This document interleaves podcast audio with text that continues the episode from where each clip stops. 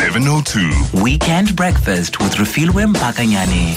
Email her. on Refilwe M at 702.co.za.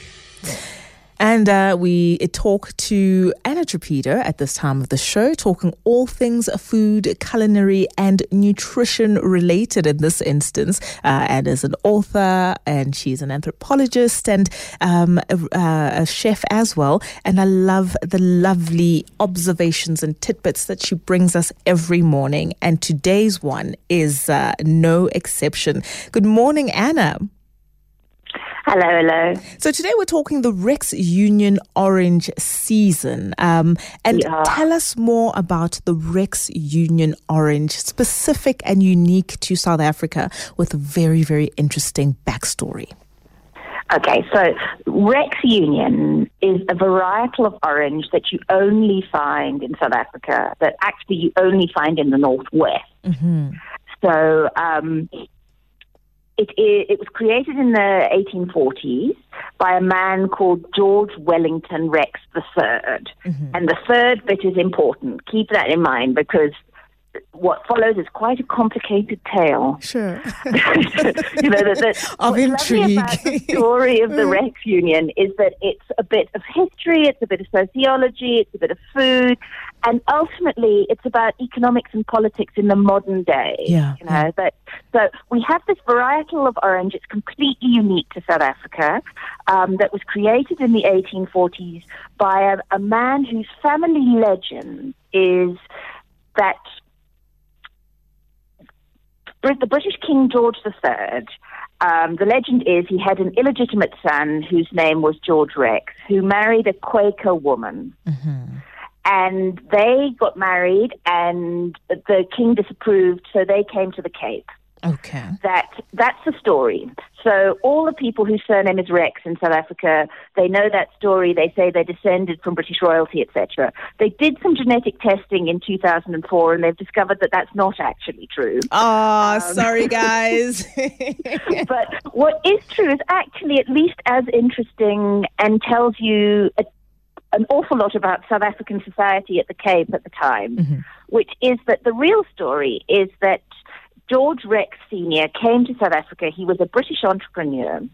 That he settled around Knysna, that he owned 33 slaves, and that he married one of those slaves. Mm. That her name was um, Johanna van der Karp, and she had nine children with him. Mm-hmm. Okay, one of those children is George Rex III, who was the orange guy. okay. Okay, so mm. That's who the Rex family are descended from. That um, so George Rex III, who is the son of the farmer and his wife, who was a former slave. Uh, he grew up and he became a doctor and a hunter. And in this instance, what's most notable is he was a friend of Paul Kruger. And Kruger loved him so much that he granted him land just outside Rustenburg at a farm called Boschfontein. And some people say that's where the Kruger millions are hidden, but you know, there's been lots of digging around there and nobody's ever found anything. So I think, again, like the royalty story, it's probably not true. Mm-hmm. But so George Rex III has this farm outside Rustenburg. And what he does do that's really exciting there is he crosses an orange with a grapefruit. And I know that, that like, maybe only I think that's exciting, but everybody ought to think it's exciting because what he creates is this magnificent orange that makes the best marmalade, quite literally the best marmalade in the world, that it's absolutely perfect for making marmalade. Sure. Yeah. So the Rex Union orange is this completely unique sort of Rustenburgy orange that, you know, for, you know, nearly a century was all over the world considered to be the best marmalade orange. And what's happened is that marmalade has somehow fallen out of favor and is not trendy. And I was Um, going to I was going to stop you right there and talk ask you to talk about that because I honest to goodness have not had marmalade since I was having breakfast in my grandma's kitchen long long Well- long time ago and I've never even thought to grab it off the shelf and buy and, and buy it. No, no, no, you must, you must. And, you, you know, if you're just in the supermarket, you know, you must pick the one that says Seville orange marmalade because that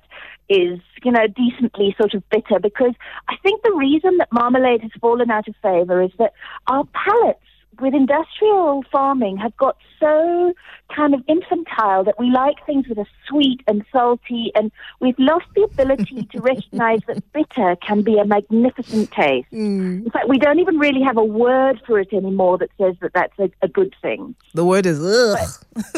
yeah, whereas, you know, I, I mean, all sorts of things olives, truffles, marmalade, uh, chicory, they all have a kind of bitter element rocket that we, you know, that, that human palates used to appreciate much more than they mm. do. So people have decided that they like jam and that they're less keen on marmalade, and this is why modern people are very foolish. Mm. But so gradually, the poor Rex Union orange got less and less fashionable, and the, gradually there were fewer and fewer trees, and the the trees were older and older, so they were at the end of their fruiting life.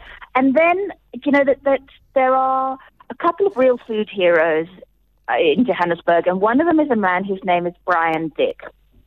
And he is involved with Slow Food Johannesburg, and he decided that he loved the Rex Union orange, and specifically that he loved Rex Union orange marmalade. Okay, yeah. So he put this kind of major campaign. It was like the equivalent of saving the pandas, the sort of endangered orange, um, into getting the Rex Union recognized as an international ARC food within the slow food movement, into getting people to understand how special this orchard was. Yeah. And you know he's he's really done it. It's you know it's over a decade now, but that orchard in outside Rustenburg has gone from being this thing that the farm couldn't really see any value in, where the trees were old, where, you know, maybe we should just cut it all down, to being a thing of real kind of national pride and prestige. Yeah. And yeah. every year, at around this time, the Slow Food Johannesburg, they organize a picking trip to Boschfontein, and you can go to the orchard and pick your own and imagine you're there with the Kruger Millions, and it's all wonderful. And of course, this year, nobody can go anywhere. Mm. So, But there's a caveat, Anna. We might you might not be able to go on the picking trip, right? But you can uh, enjoy this. Uh, you Yeah. can enjoy the Rex uh, in a very specific way, um, and and this is pertinent because as we ease into level three of lockdown, Yeah. this finally all comes together and makes sense. Tell me about the Primal Gin Distillery and their work with the Rex Union, uh, with the Rex Union Orange. Well, first of all, just very, very quickly, is that if you want to buy a bag of the oranges, if you go to the Cheese Gourmet, they've got some now. They are 95 Rand for an 8 kilogram bag. You should phone mm-hmm. 888 5384 because people will snap them up. So that's if you want the oranges, and they are damn fine.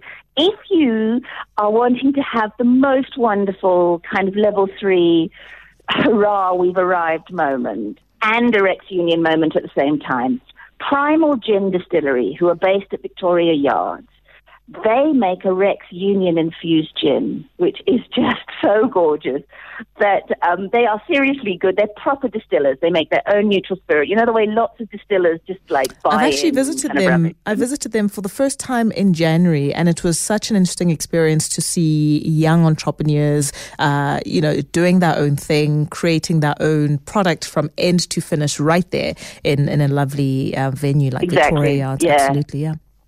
And they are interested in the way that gin interacts with indigenous and heritage ingredients. And one of the gins they make is a Rex Union infused gin, and it is just beyond marvelous. And it, you can order it if you, you know, they've got a website, primaldistillery.com.